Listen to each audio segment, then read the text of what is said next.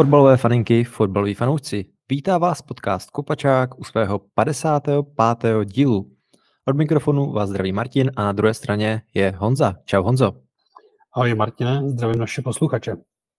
Dnes to bude neúplně zaměřené na to, co se děje na hřišti, ale spíš tak nějak mimo hřiště. Poslední dobou se vyskytlo několik případů, kdy někteří hráči byli z něčeho obvinění, pak za to museli mm, mít nějaký trest. A tak jsme si říkali, protože ne ve všech případech eh, to dopadlo úplně tak, jak by asi ideálně mělo, tak s Honzou bychom se měli pobavit tady o tom, proč presumce neviny ve fotbale ne vždycky platí. A když už eh, se tady kolem různých hráčů točí tresty za doping či sázení, tak částečně zavítáme i do tady tohle odvětví fotbalového. A pokud eh, nás předplátí, předplácíte si na Hero Hero, tak uh, dneska nebudeme mít téma, který navazuje na tady tuhle část, ale pobavíme se o českých klubech v Evropě. Myslím tím uh, to, co se děje v letošní sezóně. Ale teď k našemu hlavnímu tématu. Honzo, tak na začátek taková vlastně jednoduchá otázka na to, co bude pak asi i v nadpisu toho podcastu. Proč presumce neviny ve fotbale neplatí? To je velice zajímavá otázka a docela rád bych na ní taky znal odpověď, ale nechci to brát úplně nějak jako extrémně za široka před fotbalový podcast, ale myslím si, že to je věc, která ani zdaleka neplatí pouze ve fotbale. Ať se podíváme napříč v podstatě jakýmkoliv odvětvím, tak něco podobného, co se děje aktuálně ve fotbale a asi hned na začátek můžeme říct, že budeme poukazovat především na případy, které se týkaly Masona Greenwooda, Antonyho, Gilfio Sigurdsna a podobných fotbalistů, což jsou fotbalisti, kteří byli nějakým způsobem z různých přečinů obviněni v posledních, dejme tomu, třech, čtyřech letech. Tak, říkám, když se na to podíváme z nějakého větší perspektivy, tak je to něco, co se děje, děje i jinde. Viděli jsme, že se to dělo ve velkým u herců, když se spustilo mýtu Vidíme, že se to děje permanentně u zpěváků. Třeba teď v nedávné době byl obviněn zpěvák kapely Rammstein a taky byl vlastně uh, zproštěn, protože v podstatě nebyly žádný důkazy. A celkově, když vlastně se vrátím k tvé původní otázce, což bylo, proč ta presumce neviny neplatí, tak si myslím, že těch důvodů je spousta a jeden z nejzásadnějších je kromě tedy nějakého aktuálního nastavení nálady ve společnosti, tak je to zkrátka to, že jsme si v posledních letech, nebo dejme tomu třeba v poslední dekádě zvykli na to konzumovat informace strašně moc rychle. Většina z nás jsou, jsme zvyklí prostě přečíst si titulek, vidět maximálně fotku a když už jako jo, nás to zajímá, tak si přečíst třeba Perex a to už ani si nemyslím, že se děje moc často a konzumujeme, konzumujeme informace, které jsou extrémně zkratkovitý a vytváříme si ty soudy strašně rychle, strašně brzo a na základě neúplných dat. A z toho pak prostě vychází tohle, co se, co se aktuálně děje a pod a i pro ty kluby, které pak třeba vyrazují ty hráče z kádru a ruší s nimi smlouvy, tak je prostě jednodušší vlastně toho hráče vyřadit a nepodléhat tak nějakému veřejnému tlaku, než, než prostě se za něj nějakým způsobem být a, a řekněme spotřebovávat v uvozovkách zbytečnou energii na to. Myslím, že to na začátek byla ode mě trošku taková neúplně super otázka, respektive poradil si s ní dobře. A jako ono to fakt jako není jednoduché na tohle odpovědět. Vidíme to vlastně, i když to řešíme kolikrát na našich sociálních sítích, tak strašně moc lidí na tohle upozorňuje. Tohle jsou zrovna, věci, které uh, budí nějakou pozornost. Uh, jsou lidi, kteří jsou na jedné straně či na druhé straně. Hodně z nich se snaží poukazovat na to, že existuje nějaká presumpce neviny, že by ten hráč neměl být osouzený za něco, co mu vlastně ještě nebylo dokázaný. Na druhou stranu je tam hodně věcí, které si zmínil i ty, a ten sociální tlak eh, je hlavně v posledních letech strašně silný. Lidi si udělají názor na základě v podstatě informace, která nemusí být ani pravdivá, plno z nich prostě se vůbec eh, ne, jako je nezajímá, odkud uh, ta informace vzešla, v podstatě jenom vidí nějaký bulvární nadpisek a pak podle toho nějak hodnotí. Uh, teď teda spíš se bavíme o těch případech, kdy došlo k nějakému obvinění z něčeho, že někdo někomu ublížil, většinou to bylo teda, že nějaký ženě, což je případ eh, Greenwooda, Mendio a Antonio. A u Sigurdsona to bylo, že byl obviněný ze sexuálního obtěžování dětí. Tak eh, když si to zkusíme nějak tak eh, probrat na těchto těch tématech, tak nám asi nejbližší, jelikož fandíme United, tak jsou, a bohužel je to takový smutný, že se tyhle ty věci dělí kolem týmu jako United, tak případy Greenwooda a Anthonyho. Greenwood, eh, abych to taky tak eh, rychle shrnul, ale hádám, že jste to zaznamenali, tak eh, ten byl před rokem a půl obviněný z toho, že nějak jakoby napadl svou tehdejší přítelkyni. Byly tam nahrávky proti němu, který ona zveřejnila, měli ji nutit k sexu a nějak ji prostě obližovat. Strašně dlouho se to táhlo, nevypadalo to moc dobře, ale paradoxně ti dva se pak dali nějakým způsobem zase dohromady. Oproti některým ostatním případům nebylo to tak, že by Greenwood prostě šel někam do baru a tam prostě se něco stalo a nějaká neznámá baba ho chtěla nějak využít. Tady to byla prostě jeho přítelkyně, která proti němu měla nějaký důkazy. No a aby tenhle příběh byl ještě zajímavější, tak uh, vlastně v době, kdy se ještě řešil tenhle ten problém, tak uh, ta jeho přítelkyně otěhotnila s Greenwoodem, když měli zákaz se k, tobě, k sobě přibližovat a vlastně myslím si, že od tohle ledna nebo února nějak tak eh, už mají spolu dítě, nebo minimálně od té doby jsou spolu už eh, tak nějak, že se o tom začalo víc psát. Tak uh, myslím, nebo nevím, jak jsi to vnímal v létě. Já jsem teda čekal, že tohle je taková už hodně polehčující okolnost tomu, abych si řekl, jo, tak měli spolu nějaký problémy, jo, byl debil, ale nějakým způsobem, když mu odpustila ona, tak by mohli i fanoušci a ono se zdálo během léta, že Greenwood se skutečně vrátí k Manchester United. Nakonec se to nestalo a on byl poslaný do Chetafe. Tak eh, jak si ty tohle vnímal, nebo celkově, jak se ty nahlížíš teď na to Greenwooda, že bereš ho jako toho vocasa, co udělal nějakou chybu, nebo nějak si mu odpustil a byl by si ochoten ho přijmout zpátky? V první řadě si myslím, že Manchester United udělal v létě takový, řekněme, šalamounský rozhodnutí, protože oni pořád podle mě tuší, že ten velký potenciál něm dříme a kdyby to nebyl hráč, který ten potenciál má, tak se ho prostě zbavili už dávno a vůbec by to neřešili. Tímhle ho v podstatě jako uklidili do Španělska, kde jako ruku na srdce, ale anglický fanoušky prostě španělská liga nezajímá.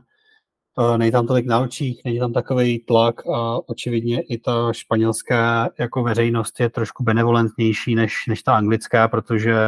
Greenwooda v Chetafe slavili jako historickou o, posilu. Trhal tam rekordy v počtu prodejů drezů a podobné věci, takže tam očividně jako ta, i když tady už asi se nedá úplně mluvit o presumci neviny, protože tam už jako nějaký důkazy asi byly, ale každopádně to společenské nastavení ve Španělsku je očividně mírnější než v Anglii. Uh, jak jsem to vnímal já, tak celkově, když to vypuklo, tak jsem byl extrémně zklamaný, protože to byl hráč, který já jsem si strašně rychle oblíbil a viděl jsem v něm novýho, nevím, Rooneyho, Ronalda, kohokoliv. Myslel jsem si, že je to fakt prostě útoční číslo jedna na příštích deset let. Myslím si, že je to extrémně talentovaný fotbalista, který v té době byl fotbalově fakt na úrovni, klidně se nebojím říct Phila Foudna. Samozřejmě, když rok a půl nehraješ pořádně, tak to tu tvoji kariéru strašně zbrzdí, takže Bůh ví, jako v jaký formě se vrátí, zatím nějaký gólový orgie v Chetafe nepředvádí. Ale k jádru té věci, tak jako když ta obvinění vyšla najevo, tak jsem byl samozřejmě pro jeho vyřazení, pro jeho souzení a vlastně jsem si říkal, že nechci, aby člověk s takovýmhle škraloupem uh, vlastně byl v tom klubu, protože jedna věc je být dobrý fotbalista, ale jako když seš, když seš idiot, tak prostě v takovémhle klubu nemáš co dělat. Ale pak tam přišlo právě to, o čem jsi mluvil, a to jako, že se, já myslím, myslím že Henry, a to se jmenuje, nebo tak nějak se k němu vrátila, otěhotnila, dokonce si ho vzala a dost očividně mu teda jako odpustila, takže a teďko prostě my jako outsideri, kteří to nevidíme prostě zevnitř, tak nevíme, jestli prostě ona má nějaký stokholmský syndrom, anebo to třeba nebylo tak hrozný a ty nahrávky vypadaly výrazně hůř, než to třeba bylo ve skutečnosti. A pro nás je to strašně složitý jako nějakým způsobem uh, soudit. Takže já jsem furt takový nalomený, že jako spíš ho zpátky do Manchesteru nechci, ale pokud, pokud se to stane, tak jako nepřestanu tomu klubu fandit, nebudu tady pálit drezy a, a nepřejdu do modré části Manchesteru, takže asi, asi takhle to aktuálně vidím. Nemám na to úplně jako jednoznačný názor v současné době. Jo, tomu celkem rozumím. Já jako chápu zase tak nějak obě dvě strany a já spíš jsem mezi těmi, co by mu v pohodě odpustili, respektive ono to jako tehdy nevypadalo moc dobře, jo? Jako tam byla prostě ta nahrávka, ona vypovídala, prostě mluvila o něm jako neúplně hezky. Na druhou stranu jsou to pořád eh, lidi, kterým je kolem 20 let, jsou strašně mladí, um, já nevím, jako tak, uh, taky jsme se asi někdy pohádali se svýma ženama a třeba to jako nevypadalo úplně krásně, a jako tak asi jsme je nemlátili nebo něco takového, ale, ale myslím tím jako, že hodně věcí mohlo být prostě v té době zveličeno i právě jí, že byli jako fakt třeba naštvaní, že to vypadalo, že to nebude dobrý, tak prostě jí to jednu dobu nevydržela a zveřejnila vlastně chvíli po tom, co se jí mělo něco stát, tak nějakou tu nahrávku. Ale každopádně asi z toho nějaký trauma nemá, i když se pak nějakou dobu nevídali, tak uh, pak si odpustili tím jako nezastávám se toho, co on udělal. Jakože udělal vocasovinu, já si myslím, že on to dost dobře ví. A, ale jako říkám si, že třeba fakt to nebylo až tak hrozný, jak se tehdy dělalo. Jo? Dělal se prostě z něho násilník, eh, chlap, co prostě mlátí baby, ale jako reálně, kdyby to tak jako mělo být, tak by se asi k němu nevracela, nebo je úplně blbá. U něj taky byl problém, a to zmínil jsi dobře, to nastavení té společnosti, protože ve Španělsku a v Anglii, nebo celkově, možná Angličani versus vlastně mm, nějaký ten, um, když vezmu třeba Antonio, tak Brazilci a tihle, tak je to strašný rozdíl. Greenwood byl už předtím v Anglii tak trošku v nemilosti, nebo respektive koukalo se na něj skrz prsty kvůli tomu, že během svého prvního reprezentačního srazu tam měl nějaký pletky s holkama, myslím si, že to bylo na Islandu a bylo to, byl u toho právě i Foden. Oba dva byli vyloučení z kádru reprezentace, během prvního srazu teda, to je jako fakt uh, taky blbost a Greenwood se tam pak už jako nevrátil. Foden, ten uh, si počkal na šanci a dál se rozvíjel. Greenwood věřím, že ta šance by taky přišla, ale prostě pak se stalo tady tohle.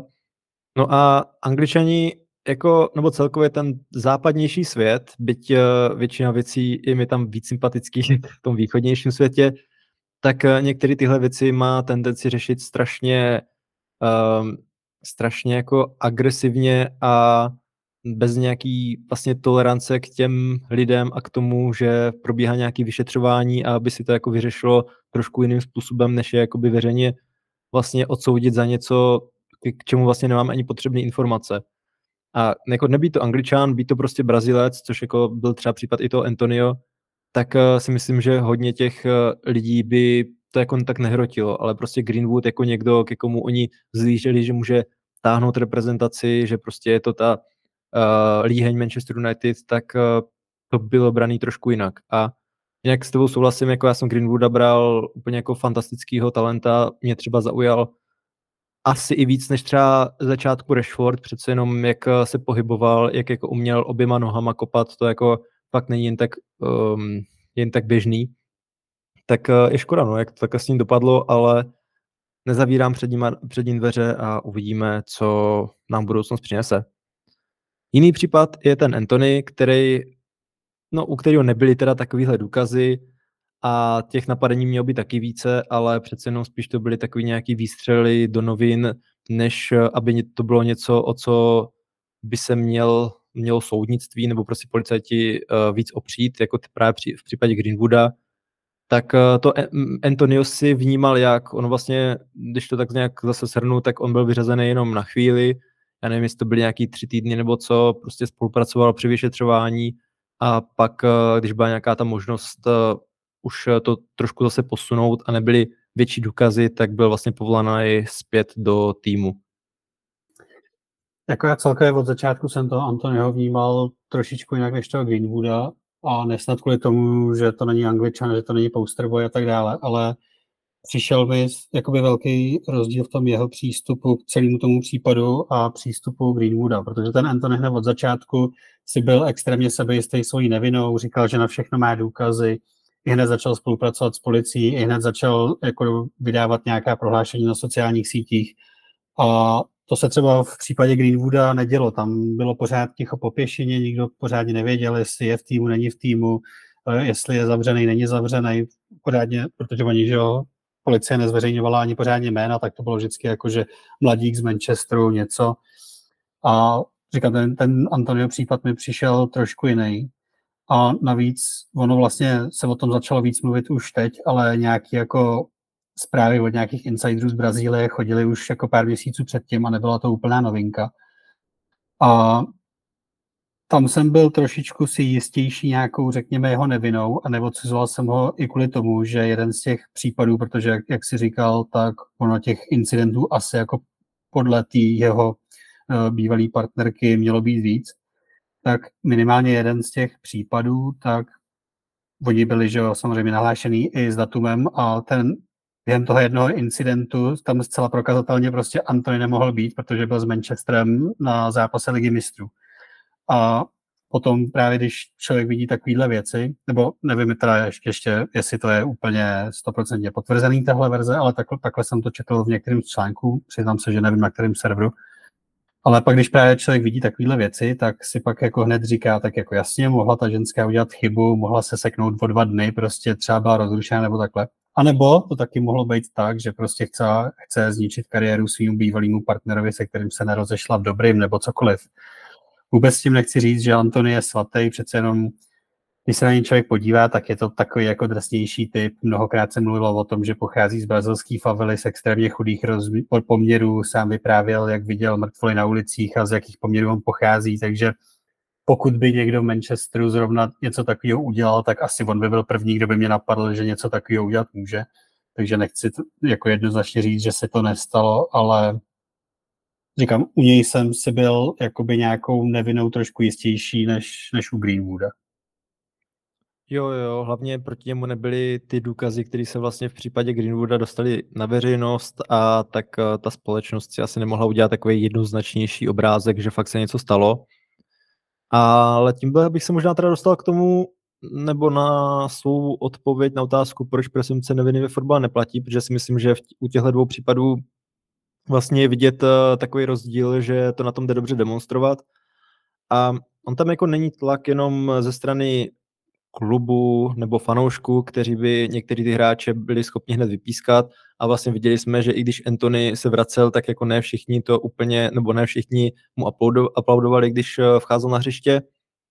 ale asi jako těžko si představit, že ten hráč,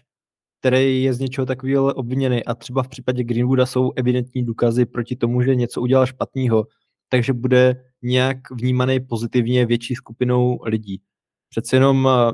tyhle ty věci, že někdo někomu ubližuje, tak jsou citlivý nejenom prostě v téhle společnosti, ale asi jako pro fakt hodně lidí a nedělá to dobrý obraz vlastně jak tomu hráči, tak ne, neprospívá to vůbec tomu klubu. Samozřejmě pak je tam tlak taky ze strany sponzorů či nějakých jiných externích uh, věcí a ty prostě přináší do klubu peníze a nebudou chtít podporovat klub, za který hraje někdo, proti komu jsou evidentní důkazy, že prostě ublížil někomu nebo prostě snad je obviněný ze znásilnění nebo něco takového. Dobrý je, když se k tomu klub nějak rozumně začne vyjadřovat, nějak toho hráče třeba podpoří nebo alespoň se pokusí nějak iniciovat to, aby to bylo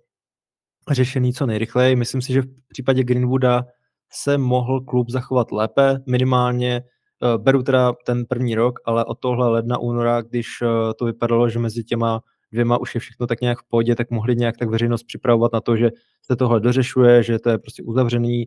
a nějak ho jakoby zase světu trošku více zkrášlit,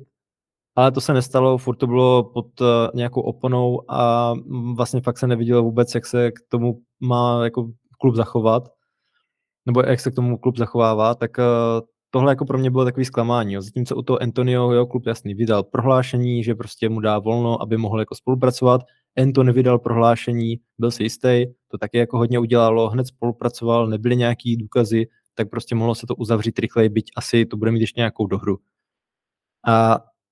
to je možná jako taková ta odpověď, jo, že prostě presumce neviny ve fotbale neplatí kvůli nějakým externím vlivům, jako právě ty sponzoři, ale zase taky je to ten přístup jak už těch hráčů, možná i samotných teda těch obětí v vozovkách, a, nebo obětí teda, jak, uh, o to, kterých si asi pak budeme možná ještě říkat, a taky právě přístup klubu. A v tomhle případě, v těchto dvou případech se klub jako Manchester United nezachoval asi úplně po každé správně a právě zrovna u toho Greenwooda mě mrzí ta komunikace. Tak uh, asi tady takhle ještě přemýšlím, jestli jsem neřekl něco... Jo, ještě média jsem tady si poznamenal, že to je taky docela dobrý zmínit, protože ono jako, kdyby se tomu hráči dařilo, dával pět gólů za, za dva zápasy prostě hned a měl super úvod, tak stejně média budou hodně na to hráče tlačit, budou ho zmiňovat, bude, budou se na něj všichni ptát, budou se ptát trenéra, a to kvůli tomu, že to je nějaká senzace, něco, co, to, co může prodat, prostě něco, vyvolat nějaké emoce v lidech, tak uh, tyhle ty věci vlastně ne, nějak nepomáhají tomu, aby tihle hráči byli brzy zapracováni zpět do týmu. Jasný, u Antonio se to povedlo, já to znova jako zdůrazní, nechci to jenom fakt jako stavovat na to Greenwooda, ale u toho Antonio to bylo fakt jiný a ten klub přece jenom přistupoval trošku lépe a i teď je, myslím, docela chráněný Anthony um, od nějakých médií nebo od nějaký takovéhle zodpovědnosti se vyjadřovat. Když se vrátím k tomu Manchesteru, tak souhlasím, že ta komunikace určitě nebyla ideální. Ale to je takový problém, který zrovna u United platí, tak nějak si myslím celkově, že občas s tou krizovou komunikací oni problémy mají. A viděli jsme to třeba posledně ve speciálním dílu jsme se bavili o komunikaci odchodu, neodchodu Davida Dechy, tak to jenom tak nějak jako ilustruje. Souhlasím, že ty případy měly být asi, respektive ten Antonio si myslím, že byl odkomunikovaný v pořádku a i to mi prostě nějakým způsobem naznačuje, že ten jeho případ je prostě jiný než toho Greenwooda. U toho Greenwooda souhlasím s tím, že ten případ je prostě jiný a určitě je jiný tlak kvůli tomu, že je angličan, na ty angličany samotný prostě v tom státě je obrovský tlak, všichni vidíme, jaký tlak býval třeba na Beckhama, jaký tlak býval na Rooneyho, jaký tlak je třeba teď na Harryho Kanea, nebo pod jakým tlakem jsou ti hráči, když je velký turnaj jako mistrovství Evropy nebo mistrovství světa. Takže tomu určitě neprospělo, ale ta, ta komunikace byla, byla zvláštní, protože vlastně my jsme celý léto vlastně nevěděli, jestli se vrací, nevrací, co s ním bude, jestli vůbec bude hrát, ten fotbal nebude hrát. A dobře si zmínil ty sponzory, to si myslím, že je zcela zásadní, protože u, u toho sponsoringu tak té značce, která ti věnuje ty peníze, jde extrémně moc o image a hráč, který má na sobě nějaký škraloup tohoto typu, tak tu image prostě výrazně pošpiňuje. A bylo to vidět u toho Greenwooda i samotní prostě fanoušci Manchester United byli hodně rozpolcený. Uh, mluvilo se v zákulisí o tom, že spoustu jako žen ze ženského fotbalového týmu Manchester United nesouhlasí s jeho zařazením do kádru, že snad tam mělo jako docházet k nějakému vyhrožování, že budou opouštět ten tým. Uh, ženská část po fanoušku a podporovatelů Manchester United v Anglii tak hrozila stávkami a nějakými protesty před, před Old Trafford a tak dále, takže je to prostě citlivý téma a asi prostě víme, že ty peníze jsou v tom fotbale až na prvním místě, takže cokoliv, co může nějakým způsobem poškodit tu značku, která ti ty peníze uh, věnuje a ne málo u takového klubu jako Manchester United, tak je vlastně nepřípustný. No. Hmm. Takže tady u Greenwooda vážně nemohla být uplatněna presumce neviny, protože ne kvůli tomu, že by snad uh, s tím jakoby Manchester měl mít nějaký problém jakoby sám jako z nějakého herního nebo z nějakého morálního hlediska, byť asi taky, ale právě spíš i kvůli tomu tlaku zvenčí, z médií, z, od fanoušků a možná právě i takhle interně třeba od, těch, od toho ženského týmu a takhle. Přece jenom nedělá to dobrou image a o tu docela jde, jak jsi říkal, je to i o penězích. Takže na tom se asi shodneme. A pak tady máme teda Mendyho a pak Sigurdsona, který je takový specifický. Já bych to Mendio možná prosvištěl trošku rychleji, protože ono to je jakoby podobný, no nebo to je takový extrémnější oproti Antonimu, protože přece jenom on byl obviněný z x znásilnění nebo nějakého obtěžování. A jako já si třeba stejně jako u Antonio nemyslím, že dělal nějaký super věci a já bych se nedivil, kdyby mu byly dohazovány holky za účelem pohlavního styku, myslím Mendimu, jak se říkalo, ale zase jako tak nějak hádám, že alespoň některé z nich, protože přece jenom fakt jako těch obvinění bylo šíleně moc, tak uh, asi stejně čekali, že by k tomu mohlo dojít, nebo jako nemyslím si, že by, že šli do jeho baráku s tím, že prostě se tam s ním podívají na televizi, na film, anebo si zahrajou karty, kor jako když uh, už jako nějak tak se nějakou dobu vědělo, co taky jako, nebo jak tyhle věci můžou chodit. A spíš myslím, že pak prostě to byl takový ten efekt, že ozve se jedna nebo dvě, pak se ozvali další a nějak doufali, že uh, z toho vytřískají peníze a jako já neříkám, jako nemyslím si, že on se třeba choval vždycky skvěle a on jako není úplně nejchytřejší, nebo aspoň na mě takhle jako nepůsobí, ale zase jako nebyly tam nějaký úplně usvědčující důkazy. Mě teda překvapilo, že úplně všechno bylo pak smeteno ze stolu. Já jsem čekal, jako, že něco tam alespoň bude. Ale jako těch případů tam bylo tolik, že i když vlastně nebyly úplně důkazy jakoby přímý proti němu, jak třeba u toho Greenwooda, tak zase to nebylo jak u toho Antonio, že by to byl nějaký výstřelek, nebo že by prostě on měl nějakou, nějaký snadný manevrovací prostor se vyjádřit, nějak uh, odvést pozornost nebo něco takového. Takže jak jsi vnímal třeba toho Mendyho, protože jako u tohle zase chápu, že těžko prostě klub jako Manchester City si mohl dovolit nechat hrát hráče, který byl, já nevím, snad z devíti nebo z kolika znásilnění obviněný. Tenhle ten případ mi přišel, že byl komunikovaný mnohem méně, než byl ten Greenwoodův případ, takže si myslím, že o tom nevím tolik. Zaznamenal jsem, že těch případů mělo být hodně, zaznamenal jsem, že on snad měl nějaký problém s nějakou závislostí na sexu nebo něco takového, že se někde padaly čísla, jakože souložil s více než stovkami a žen, prostě a takovéhle věci, což nevím, jako jestli je nebo není pravda. Každopádně je překvapilo, že tenkrát se podle mě řešilo, že už se o tom vědělo a Manchester City ho ještě nechal hrát, že tam ta reakce třeba nebyla tak rychlá jako u Greenwooda, což taky asi bylo do určitý míry způsobený tím, že možná ctili tu presumci neviny, o kterých se my dneska bavíme. Zároveň taky to možná bylo tím, že v té době neměli jinýho leftbacka. Ale, ale každopádně ten, ten případ, když je těch nahlášení nebo podezření tolik, tak se člověku jako nechce, nechce věřit, že to je jenom náhoda. Kdyby to byla jedna ženská, tak si řekneš OK, tak jako nějaká holka se třeba snaží na něm udělat nějaký peníze, když jich je devět nebo kolik si říkal, tak už, tak už se člověku jako úplně nechce věřit, že je to náhoda. Každopádně, pokud byl zproštěn ze všeho, tak je jedině dobře, že se k tomu fotbalu vrátil. Samozřejmě ta kariéra jeho se brutálně zabrzdila. Byl to velký downfall, protože z Manchester City šel do, a teď, teď nevím, jestli to je Lorient nebo kam, do francouzské ligy. Jo. A, a celkově, ty jsi řekl zajímavou věc, což je úplně to samé mě napadlo třeba, když se v Čechách řešil případ Dominika Ferryho, protože jestli ty ženy prostě k němu chodily domů po nějaký párty nebo cokoliv, tak prostě si nemohli myslet, že si je slavný fotbalista tam zve, aby si spolu zahráli PlayStation. Já vůbec tím nechci říct, že na to pak měl právo se něčeho takového domáhat, to ani náhodou. Pokud si to pak jako vynucoval nějakýma jako prostředkama, který tím ženám nebyly příjemný, tak je to hovado a nějaký trest si zaslouží. Nicméně chápu i aspoň jako lehce tu druhou stranu, respektive chápu, proč si Mendy myslel, že tam jdou za tímhle účelem. Jo, jako mm, ono celkově tohle je takový citlivý téma a Mendy jako nevidíme do toho, ale podle mě, jak jsem tak jako navnímal, tak asi jako fakt nemůže mít čistý svědomí, jenom prostě jsou tam věci a jako takový nějaký ten nátlak, jak se vytváří a o kterým se docela poslední dobou víc mluví, že jako není to vyloženě něco, co by tě na první pohled jako napadlo, že to je fakt jako hned znásilnění nebo něco takového, ale to vytváření nátlaku, přece jenom on tam jako fakt měl být uh, takovej, nebo měl tam nějaký prostředník, který mu ty ženský měl obstarávat v vozovkách,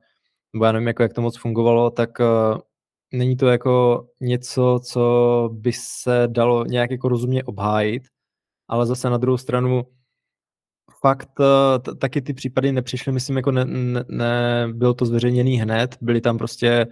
různé věci, jako jasný, není to asi jednoduchý o tom mluvit a mm, možná pak některý právě sebrali odvahu právě po tom, co viděli, že už jako předtím jsou nějaký ohlášený případy. A to možná je právě taky ten důvod, protože u Antonio to byla jedna, nebo pak možná se mluvilo i o těch více ženách, ale ty myslím si, že nebyly nějak konkrétnější, jenom to byly nějaké prostě zprávy z Brazílie, tak tady přece jenom, když je jeden případ, tak si řekneš dobrý, tak jako, jak jsi říkal, prostě ta ženská chce na něm vydělat, ale jako tady jich bylo hrozně moc,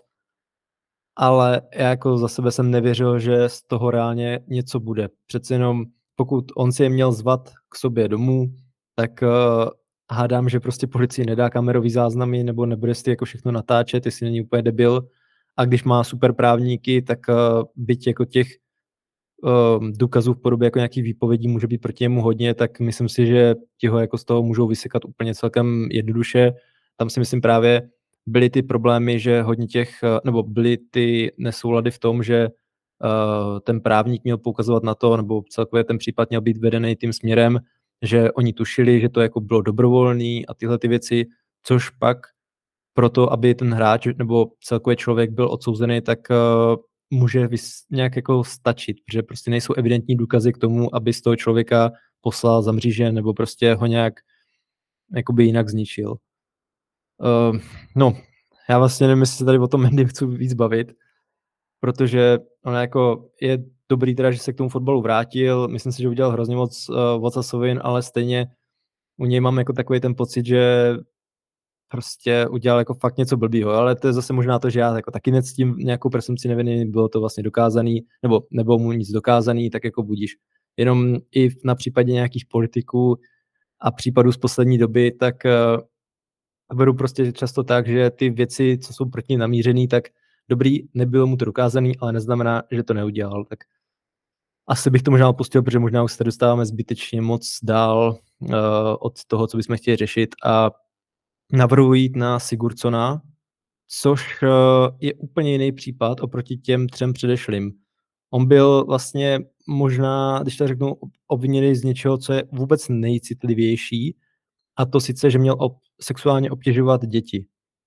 No, bylo to před dvěma lety, mm, nějak v květnu 2021 a problém byl ten, že vlastně mu se nic nedokázalo. Byla u něj prostě policie a on byl vyřazený vlastně z úplně všeho, sponzoři se od něj odvrátili, žena ji opustila. No ale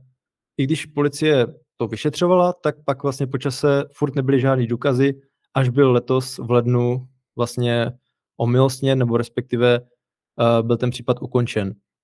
A tohle je něco, co já vlastně moc nechápu, protože dobrý, u Greenwooda máš prostě nějaký důkaz, máš tam eh, ženu, která byla proti u Antonio,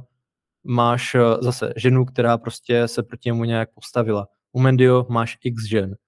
No ale tady, co jsem jako pochopil, a jako možná fakt jenom jsem blbej v hledání zdrojů, ale nebylo nic fakt konkrétnějšího. Mělo to být prostě nějaký udání, který je jakoby závažný, tak je logicky, že se prošetřovalo, ale v podstatě on od začátku, a to dával jako jasně najevo, že vlastně k tomu přistupoval tak, že jako nic neudělal, nějak spolupracoval a v podstatě jenom čekal na to, jestli ta policie něco najde, což on, jak jsem tak pochopil, si byl celkem jistý, že je nenajde. Tak uh, jak se díváš ty na tenhle případ? Protože tady zrovna bych řekl, že ta presumpce neviny totálně selhala. Hmm, tady selhala určitě. A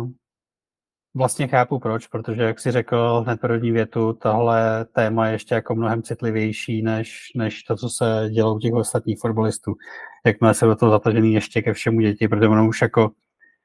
už jenom jako násilí na ženách je velká prasárna, ale jak by do něčeho podobného zatáhneš děti, tak je to ještě jako dvojnásobně horší. Ale vlastně celý tenhle ten případ mi přijde hrozně zvláštně bizarní, protože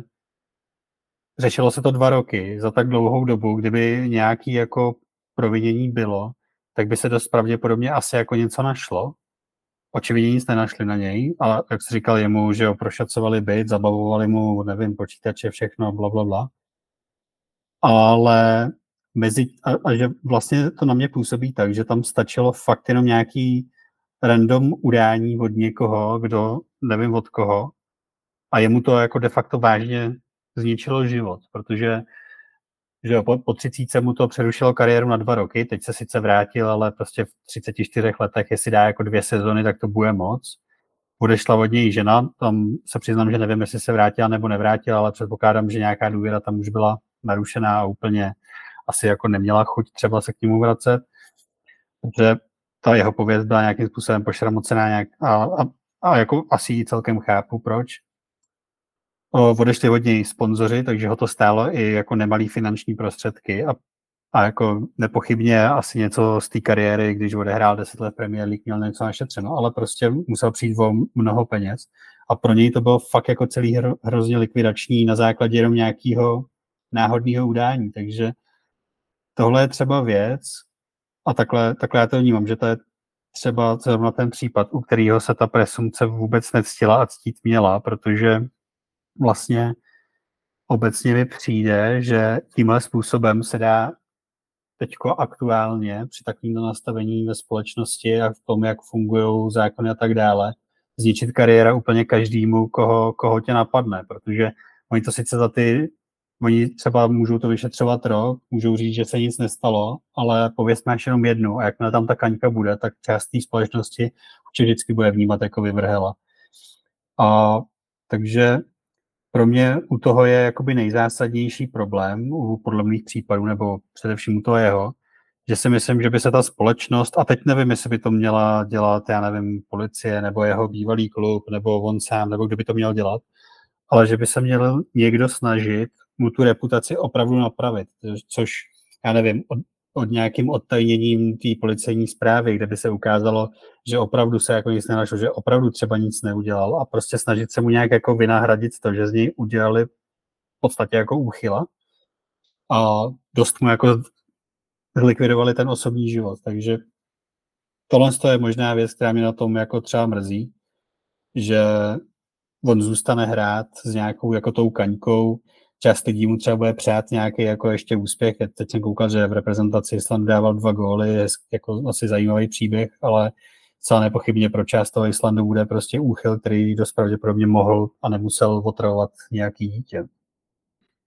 Jo, jo, on uh, se vlastně vrátil do repre, ale i tak uh, někteří lidi s tím mají stále problém, furt to mají vlastně zaška- zaškatulkovaný jako toho, co sexuálně obtěžoval děti a jako fakt je některým lidem úplně jedno, že se mu nic neprokázalo. A ono je fakt na tom smutný to, že můžeš tam prostě random skoro obvinit kohokoliv a no, tak jako slavnýho. A ta společnost ho takhle úplně zadupe. Jasný, já jako rozumím tomu, že kdyby se za ním, kdyby za ním stál prostě tehdy Everton, tak eh, by zase byl tlak na Everton v tom, že prostě podporují nebo zastávají se někoho, kde je vlastně obviněný z něčeho takového hroznýho, ale jako na druhou stranu já moc nechápu, jak tyhle ty případy fungují, že prostě fakt jako stačí nějaký jakýkoliv výmysl a nemá prostě jako jenom fakt nějaký výstřel, prostě nějaký hovor, já fakt jako nevím, jak to bylo oznámený, ale když jako třeba po dvou měsících nebyly žádný důkazy, jakože dobrý, jo, fakt ať ho klub na ty dva měsíce nebo na nějakou dobu vyřadí, ale prostě když nejsou nějaký jako důkazy, které by opravňovaly k tomu, že prostě je tam šance, že bude nějak potrestaný, tak uh, za mě jako nedává smysl to táhnout jako rok a půl třeba, nebo jako, jako dobu se to táhlo. Že přeci jenom, jako, nevím, pro mě se to jako fakt strašně těžko představuje být v jeho kůži. Uh, samozřejmě by asi jako neřešilo tolik lidí, protože nevím, tak jako taky nemám žádný sponzory nebo něco takového. Ale že zrovna u toho Sigurdsona fakt jako um, jednoduchý, jednoduchý hovor mu mohl z, úplně zničit život, protože prostě společnost je nastavená tak, že takový lidi, když uh, jak to říct, teď jsem se trošku zasekl, a že společnost je nastavená tak, že když uh, nějakým citlivý skupině lidí je nějak potenciálně ubližováno, tak se to bere automaticky, že prostě to muselo se nějak stát. Já tady mám ještě poznamenaný třeba případ Kudela, uh, což je podle mě taky takový trošku selhání presumce. A tam taky, jakože když máš někoho, kdo je potenciální rasista, tak v podstatě i kdyby tehdy uh, Kamara si to celý vymyslel a jako Kudela asi tam mohl něco říct, jakože vypadalo to hodně podezřele a nebylo mu to nikdy dokázaný, ale Kamara, kdyby si tam cokoliv prostě vymyslel, tak uh, na kohokoliv, tak by ta společnost stejně jakoby stála za ním, protože prostě rasismus, mega citlivý téma, tady tohle sexismus, uh, sexuální obtěžování dětí, to nevím, jak se tomu říká nějakým jiným slovem, tak uh, vždycky prostě ta společnost je za tou obětí, i když to není jakoby dokázaný. Tady prostě fakt presumce neviny úplně selhává a já nevím, no, jakože prostě jakoby se vůbec nepočítalo s tím, že může si to vlastně ta oběť nějak vymyslet. Jako viděl jsem film Zmizela, což vlastně taky takový jakoby případ možná toho Sigurdsona, byť tam není jako někdo konkrétnější, ale že fakt jako pokud se někdo, kdokoliv rozhodne, že někomu zničí život, tak není to zas tak složitý, jak by se čekalo. Jo, tak ten případ Kuda je jako celkem taky jako dobrý, no, že já si sice ne, nemyslím, že mu řekl, že je fucking guy, ale zároveň to neznamená, že, že měl nějaký rasistický poznámky a je to prostě věc, která se těžko bude prokazovat, pokud u toho vyloženě ten rozhodčí nebo delegát nebo asi ten rozhodčí ho nestál. Vyjadřovali se sice k tomu další hráči, ale tak jako samozřejmě, že se každý přiklonil k verzi svého spoluhráče, což je jako logický vlastně. A o tom už to bylo jako napsáno hodně, u Kudely aspoň dobrý, že mu to jako přišel sice o reprezentační turnaj a je to jako špatný, ale zase mu to jako úplně nezlikvidovalo kariéru v takovém měřítku, jako třeba tomu Sigurdsonovi nebo, nebo Greenwoodovi. Ale máš pravdu, že ta společnost je nastavená tak, že bude vždycky stát za těmi jako slabšími nebo za těmi obětmi. Já si nemyslím, že je to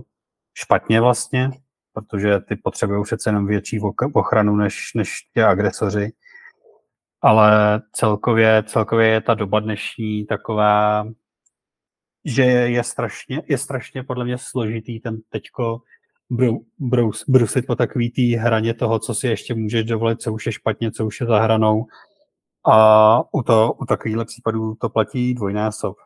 Já bych jenom to z tomu nějak jako ještě dodal, že ono to možná trošičku zní, jako že se tady všech těch fotbalistů dneska zastáváme a já bych vůbec nechtěl, aby to tak jako vypadalo, protože minimálně třeba u toho Greenwooda a Mendyho jsme se shodli na tom, že dost pravděpodobně něco špatného udělal a ani nejmenším to jako neschvaluju. Jen si myslím, že v některých případech by se mělo prostě postupovat jinak a že by trošičku měla ta společnost podstatě jako věřit tý, řekněme, policii a nejenom nějakým narrativům, který se objevují uh, na sociálních sítích a, a ve zkratkách uh, bulvárních médiích. Hele, já ti děkuji moc za to, že jsi to takhle tuhle část uzavřel a já úplně jako souhlasím. Já vlastně celkově kolikrát u tohle tématu vím, že drkotám, ale ono jako je to složitý, protože si říkám, ty jako abych neřekl něco citlivého, co by mohlo být špatně pochopený a jako určitě prostě uh, ty potenciální oběti uh, nebo oběti zaslouží si nějakou podporu, zaslouží si být chránění, ale na druhou stranu, pokud nejsou nějaký evidentnější důkazy, tak by se mělo alespoň trošku vyčkat s tím, než uh, někdo bude odsouzený. U toho Kudely mě třeba mrzelo to, že to k tomu odsouzení došlo prakticky okamžitě, aniž by se to nějak jako začalo vyřešovat, eh, nějak, eh, aby se to jako dal prostor té komisi, nebo kdo to jako tam řešil, nějak eh, uzavřít, nebo prostě nějak pokročit. Prostě kamera byl ten, kterého se zastávali všichni lidi na světě a Kudel byl ten, kterého se zastávalo, dejme tomu, 90% Čechů. Tak to je jako takový trošku smutný a mě na tom asi trošku nejvíc mrzí to, že já sám jako se neberu jako člověk, že, by byl, že bych byl rasista, homofob nebo sexista vůbec, ale jako zase kolikrát si dělám srandu a beru to jako tak nějak uvolně, prostě jako, si, mm, jako mám rád nějaký černý humor nebo tyhle ty věci, tak uh, si říkám, že kdyby mě jako někdo takhle slyšel, tak uh, vím, že kamarádi to chápou, že prostě vím, jak já tyhle ty věci vnímám, ale jako taky bych třeba něko, někým mohl být nějak obviněný za to, že jsem třeba rasista nebo ně, něco takového, ale byť jako to není. Za mě prostě pokud i řekneš někomu tmavý pleti, že je debil, tak to nemusí být kvůli tomu, že jsi rasista, ale kvůli tomu, že třeba fakt máš pocit, že ten člověk je debil. A pak je to o tom, že jestli ty, ty lidi vnímáš jakoby nějak sobě rovný, což si myslím, že jako když já to tak nějak beru takhle, tak eh, to ze mě rasistu určitě neudělá, ale pak jako někdo je takový, kdo to zbytečně vyhrocuje, jako právě třeba ten Kamarův právník, který tam pak měl nějaký svoje další výlevy, kterým vlastně spíš podporoval ten rasismus a dělal uh, rasisty z lidí, kteří jako se vlastně chovali nějak lidsky nebo normálně, nebo prostě toužili potom dát tomu případu čas, jo. On vlastně, myslím si, že Kudeli se taky kdysi někdo zastal v Anglii a taky byl hned jakoby kritizovaný a to jenom řekl, ať se prostě počká a ať se jako hned neodsuzuje. Tak tohle jako takový smutný a jako fakt, eh, když takhle se na tím zamýšlím, tak je to hrozně složitý téma také nabavení, protože fakt jako lidi, co nás poslouchají, můžou to vnímat jinak, ale jako myslím si, že nějaký takový ten zdravý rozum by měl trošku vždycky zvítězit a alespoň jako fakt eh, nedělat nějaký závěry. Nevím, jestli máš ještě něco k tomuhle tématu, můžeme, já si myslím, že se můžeme posunout na věci, které asi nebudou až tak citlivé.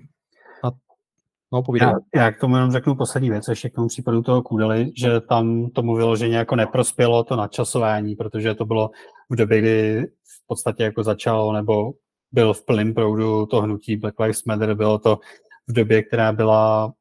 nastavená tak, že ten rasismus bylo obrovský téma, hodně se řešilo přeci jen, jak dlouho v Anglii před každým zápasem fotbalisti na podporu Black Lives Matter poklekávali. A myslím si, že kdyby se to stalo třeba o tři roky dřív nebo o dva roky díl, tak že by ten případ nebyl tak brutálně medializovaný, jako nakonec byl, ale že tomu fakt ještě k tomu všemu, co se dělo okolo, tak tomu vyloženě neprospělo to jeho načasování. To máš pravdu, to mě teď ani nenapadlo takhle zpětně, ale jo, no, tehdy jsem to tak taky vnímal, že to není úplně šťastný načasování. Hm, zajímavý. Tak uh, půjdeme dál. Teď teda o těchto citlivějších věcích, tím méně citlivějším a kolikrát i takovým úsměvnějším, jako když si někdo vezme uh, prášky svíženy nebo um, nevím, syru proti kašli a jsou v něm nějaké látky, který uh, ho pak vyřadí ze hry na dva roky. On teď v týdnu byl obviněný Papu Gomez, uh, myslím si, že tam je trest na dva roky a on se přidal nedávno k Monze a když si prostě v Seville se měl vzít něco, že mu nebylo jako nejlíp, tak prostě říkal, že si vzal nějaký sirup na kašel. Ono jako, je to spíš asi nějaká výmluva podle toho, že mu to mělo nějak uh, jako delší dobu rozšiřovat uh, nějak nozdry, aby prostě si mohli dýchat, nebo já už nevím přesně, co to bylo a nechci teď kecat a, nebo říkat, Eh, že to bylo přesně u něj, protože teď, jak jsem si četl o těch různých případech, tak nevím, jestli mě to třeba už neplete s Pogbou nebo tak. Ale i vlastně on nebo ona, který právě stál právě za ty prášky, co vzal svým manželce, tak eh, jak se ty vlastně díváš na tady tyhle tresty, že hráč si vezme něco neúplně, nebo něco, v čem jsou nějaký zakázané látky a pak eh, za to stojí dva roky?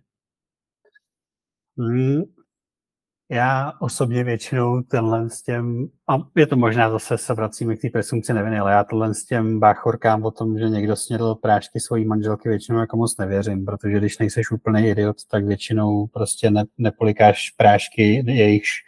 uh, ne, o kterých nevíš, co jsou zač.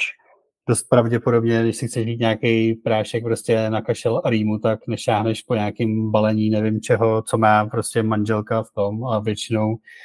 a co je pro mě jakoby asi nejzásadnější, tak ti profesionální sportovci v dnešní době jsou jako extrémně hlídaný, ať už se co se týče nějakých stravování, co se týče regenerace, co se, a zcela nepochybně jim prostě kluboví lékaři musí s nimi konzultovat i všechny léky, které berou. Takže tyhle už jenom kvůli tomu, v jaké žijeme době, a tím myslím jako teďko, protože třeba před 20 lety se to celé nepochybně nedělo, protože když pak člověk čte nějaký memoáry těch starších fotbalistů, co už ukončili kariéru, kdy prostě v den zápasu si klidně dali pizzu a hranolky a ty stravování prostě nikdo neřešil, tak v té době to bylo asi trošku jiný. Ale dneska prostě, kdy jsou ty hráči pořád napíchnutý na nějaký monitory, permanentně jim kontrolují zdravotní stav a, a a všechno a mají klubový kantýny a nesmí jíst doma a já nevím co všechno, tak já prostě nevěřím tomu, že si někdo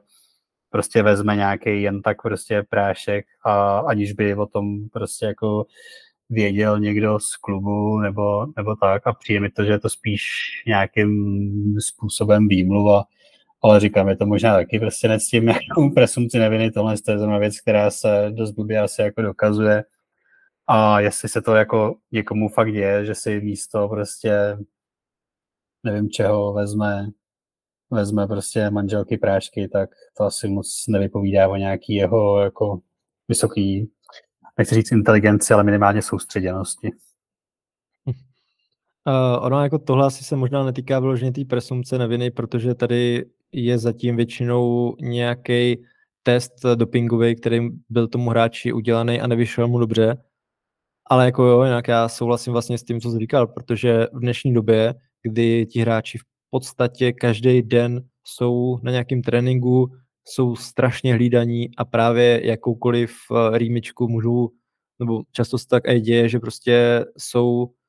více i pod kontrolou těch klubových lékařů, chodí pro nějaké jakoby testy a tam jako za mě buď to chybí úplně edukace, že ti hráči si jako nejsou vědomi toho, že když si vezmou nějaký prášek, eh, o kterém se jako neporadili, že tam teoreticky může něco být, nebo jako je tam fakt nějaký záměr.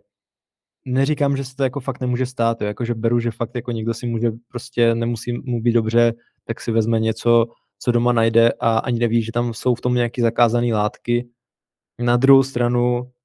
myslím si, že v těch klubech by měla být ta interní komunikace nastavená tím způsobem, že když už jakoby nějakému hráčovi je tak špatně, nebo prostě potřebuje si vzít nějaké léky, buď to má zavolat lékaři, anebo když už náhodou by si je vzal, tak to, to pak tomu lékaři říct a ten pak vyhodnotí, zda v těch lékcích není náhodou něco, co by mohlo vadit. Pokud ano, tak prostě hráč nemůže nějakou dobu hrát, aby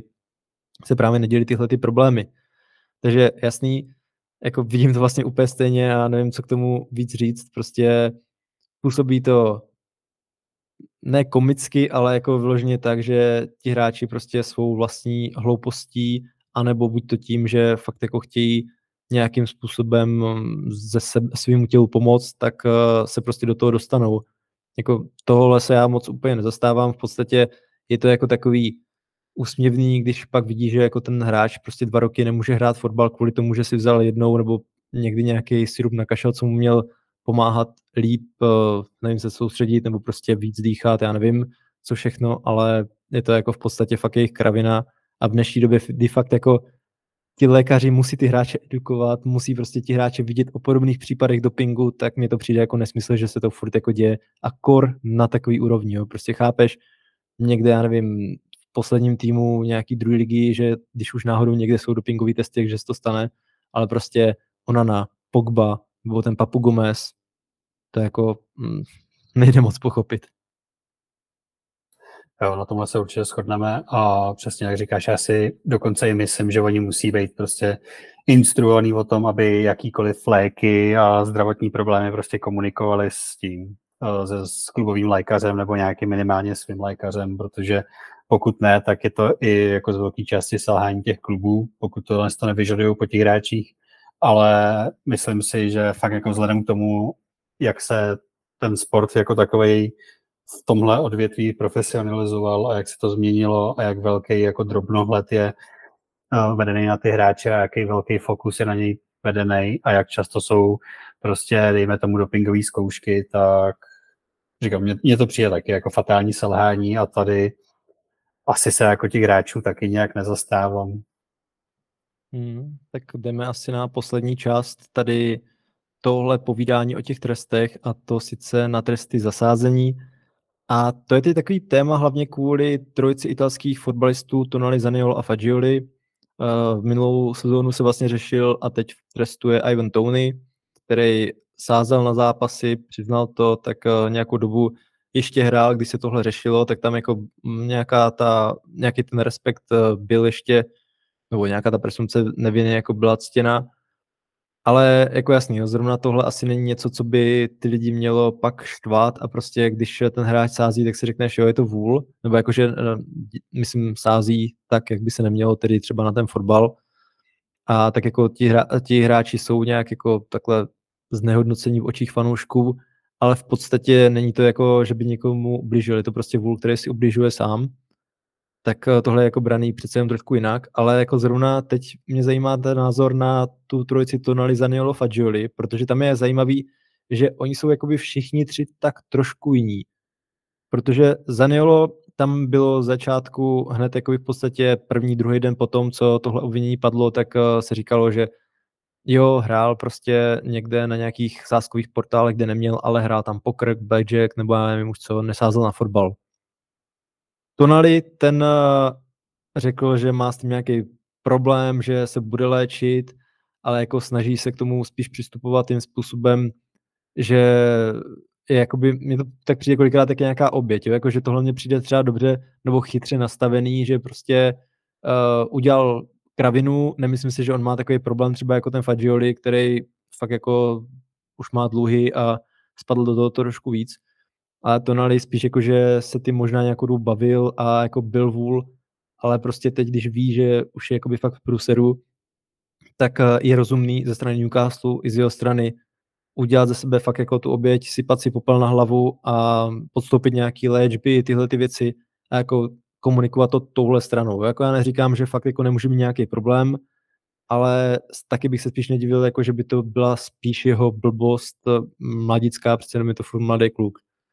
No a u toho Faggiolio, když už teda tady mám nějaký monolog a vy to uzavřel, za to se omlouvám, ale už asi mě dává smysl to dojet, tak eh, ten vlastně měl sázet na fotbal, měl se dostat do dluhu a aby pak vlastně uh, splatil ty dluhy, tak si prostě zaspučoval, prostě sázel víc a dostal se do obrovských problémů a teď vlastně nedávno i říkal, že byl v nějakém zápase Juventusu vystřídaný a pak na střídačce hned myslel na to, že má prostě obrovský dluhy. Tak uh, ten jako vloženě má problém, uh, jako jo, opět byl vůl, dostal se do toho z nějakého důvodu, prostě asi, já nevím, mladý kluk, prostě má hodně peněz, tak jako nějak se bavil a posral to. Ale jako nevím, no, to sázení jako celkově je takový jako hodně problémový mezi těma fotbalistama a nezastávám se toho, ale zase jako v jeho případě fakt jako mu to možná může zničit teď mla, slibně rozvíjící si kariéru. Jako Tonali mu si myslím, že až tak jako ne, byť kdyby byl bez fotbalu rok, tak jako taky, ale no, nechám tě mluvit, promiň za můj monolog. Úplně v pohodě, aspoň si to téma uvedl. Uh,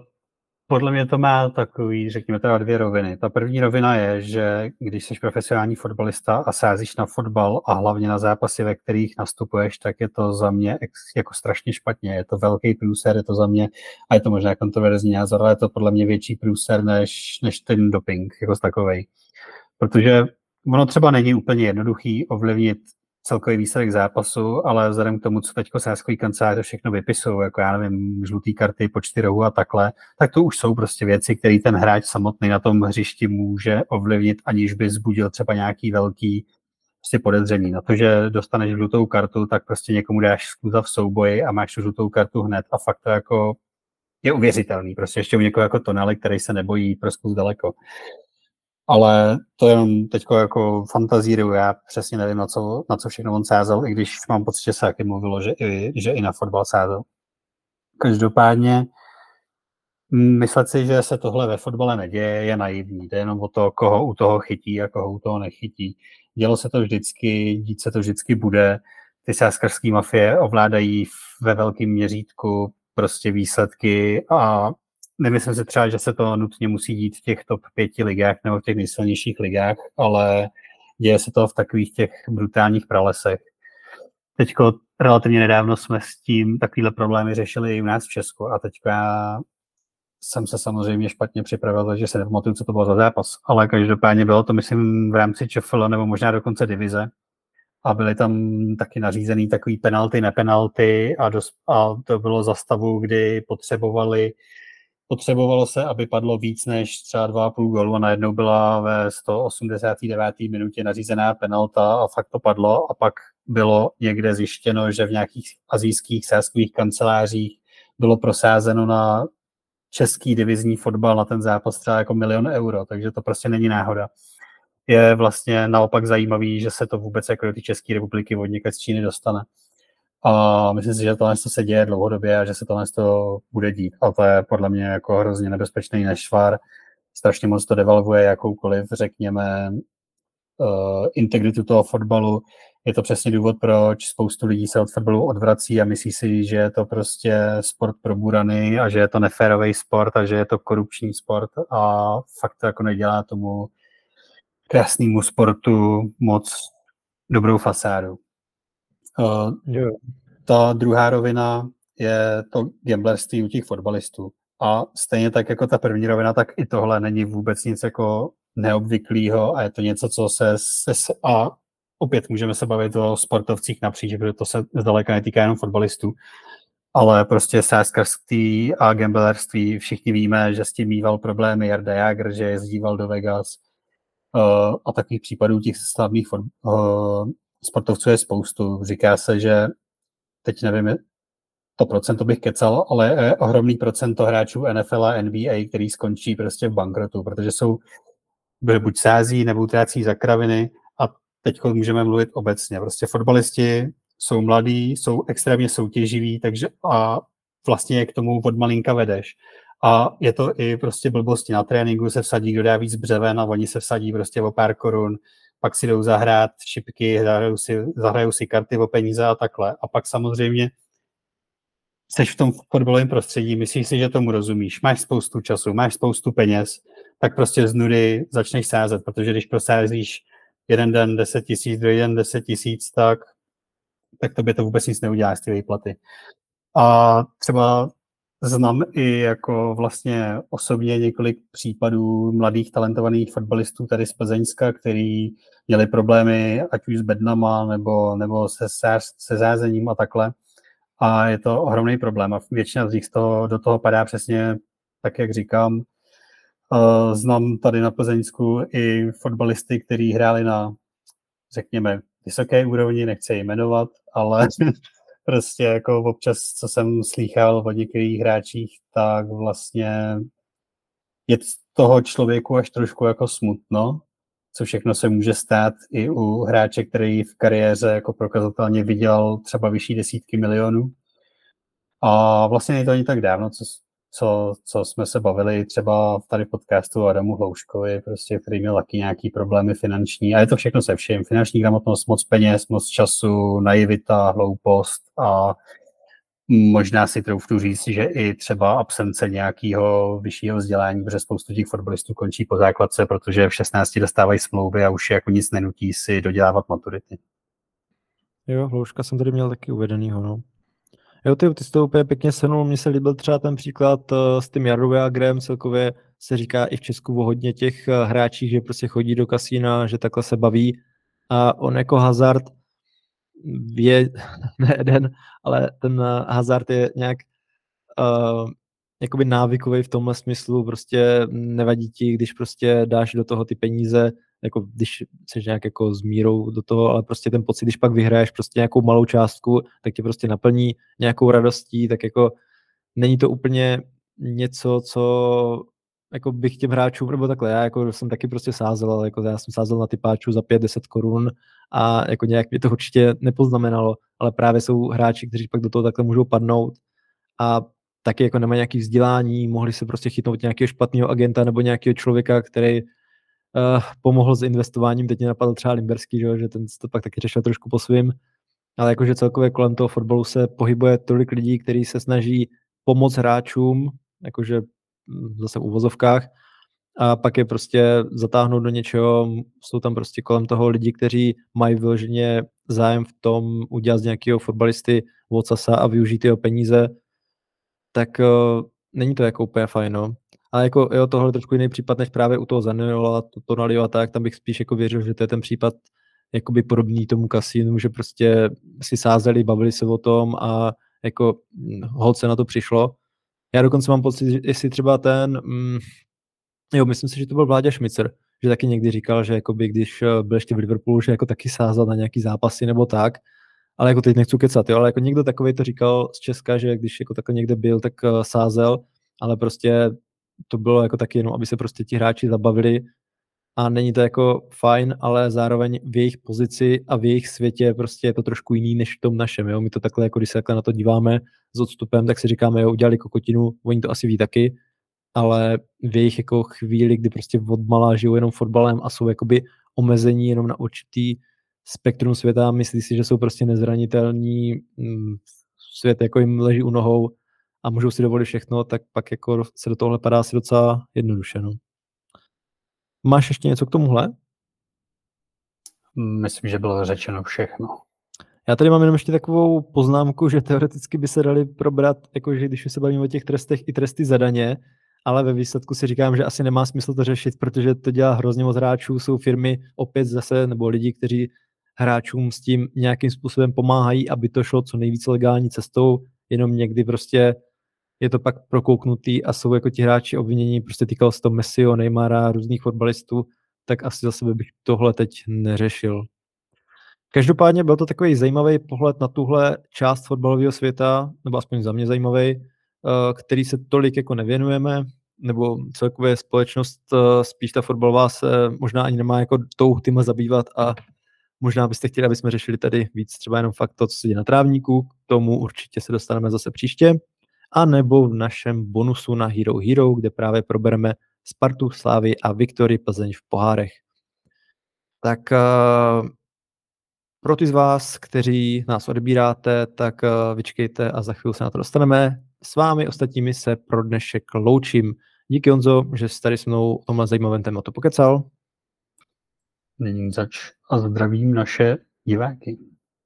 A vy všichni ostatní mějte se krásně a kdybyste nás chtěli slyšet ještě trošku víc, tak zaměřte na naše Hero Hero, herohero.co lomeno kopacak. Máme tam pro vás toho připraveného hrozně moc, není, není to jenom o tomhle podcastu, ale máme tam i fotbalové zpravodajství, máme tam nějakou bonusovou epizodu seriálu, dneska se budeme bavit o kariéře Greta Bale'a a taky budete mít o jeden kvíz víc než ostatní na našem webu. Takže pokud vás něco z toho láká nebo prostě chcete nás podpořit, což je úplně asi ta nejlepší motivace pro nás, tak uh, herohero.co lomeno kopacák. Mějte se krásně.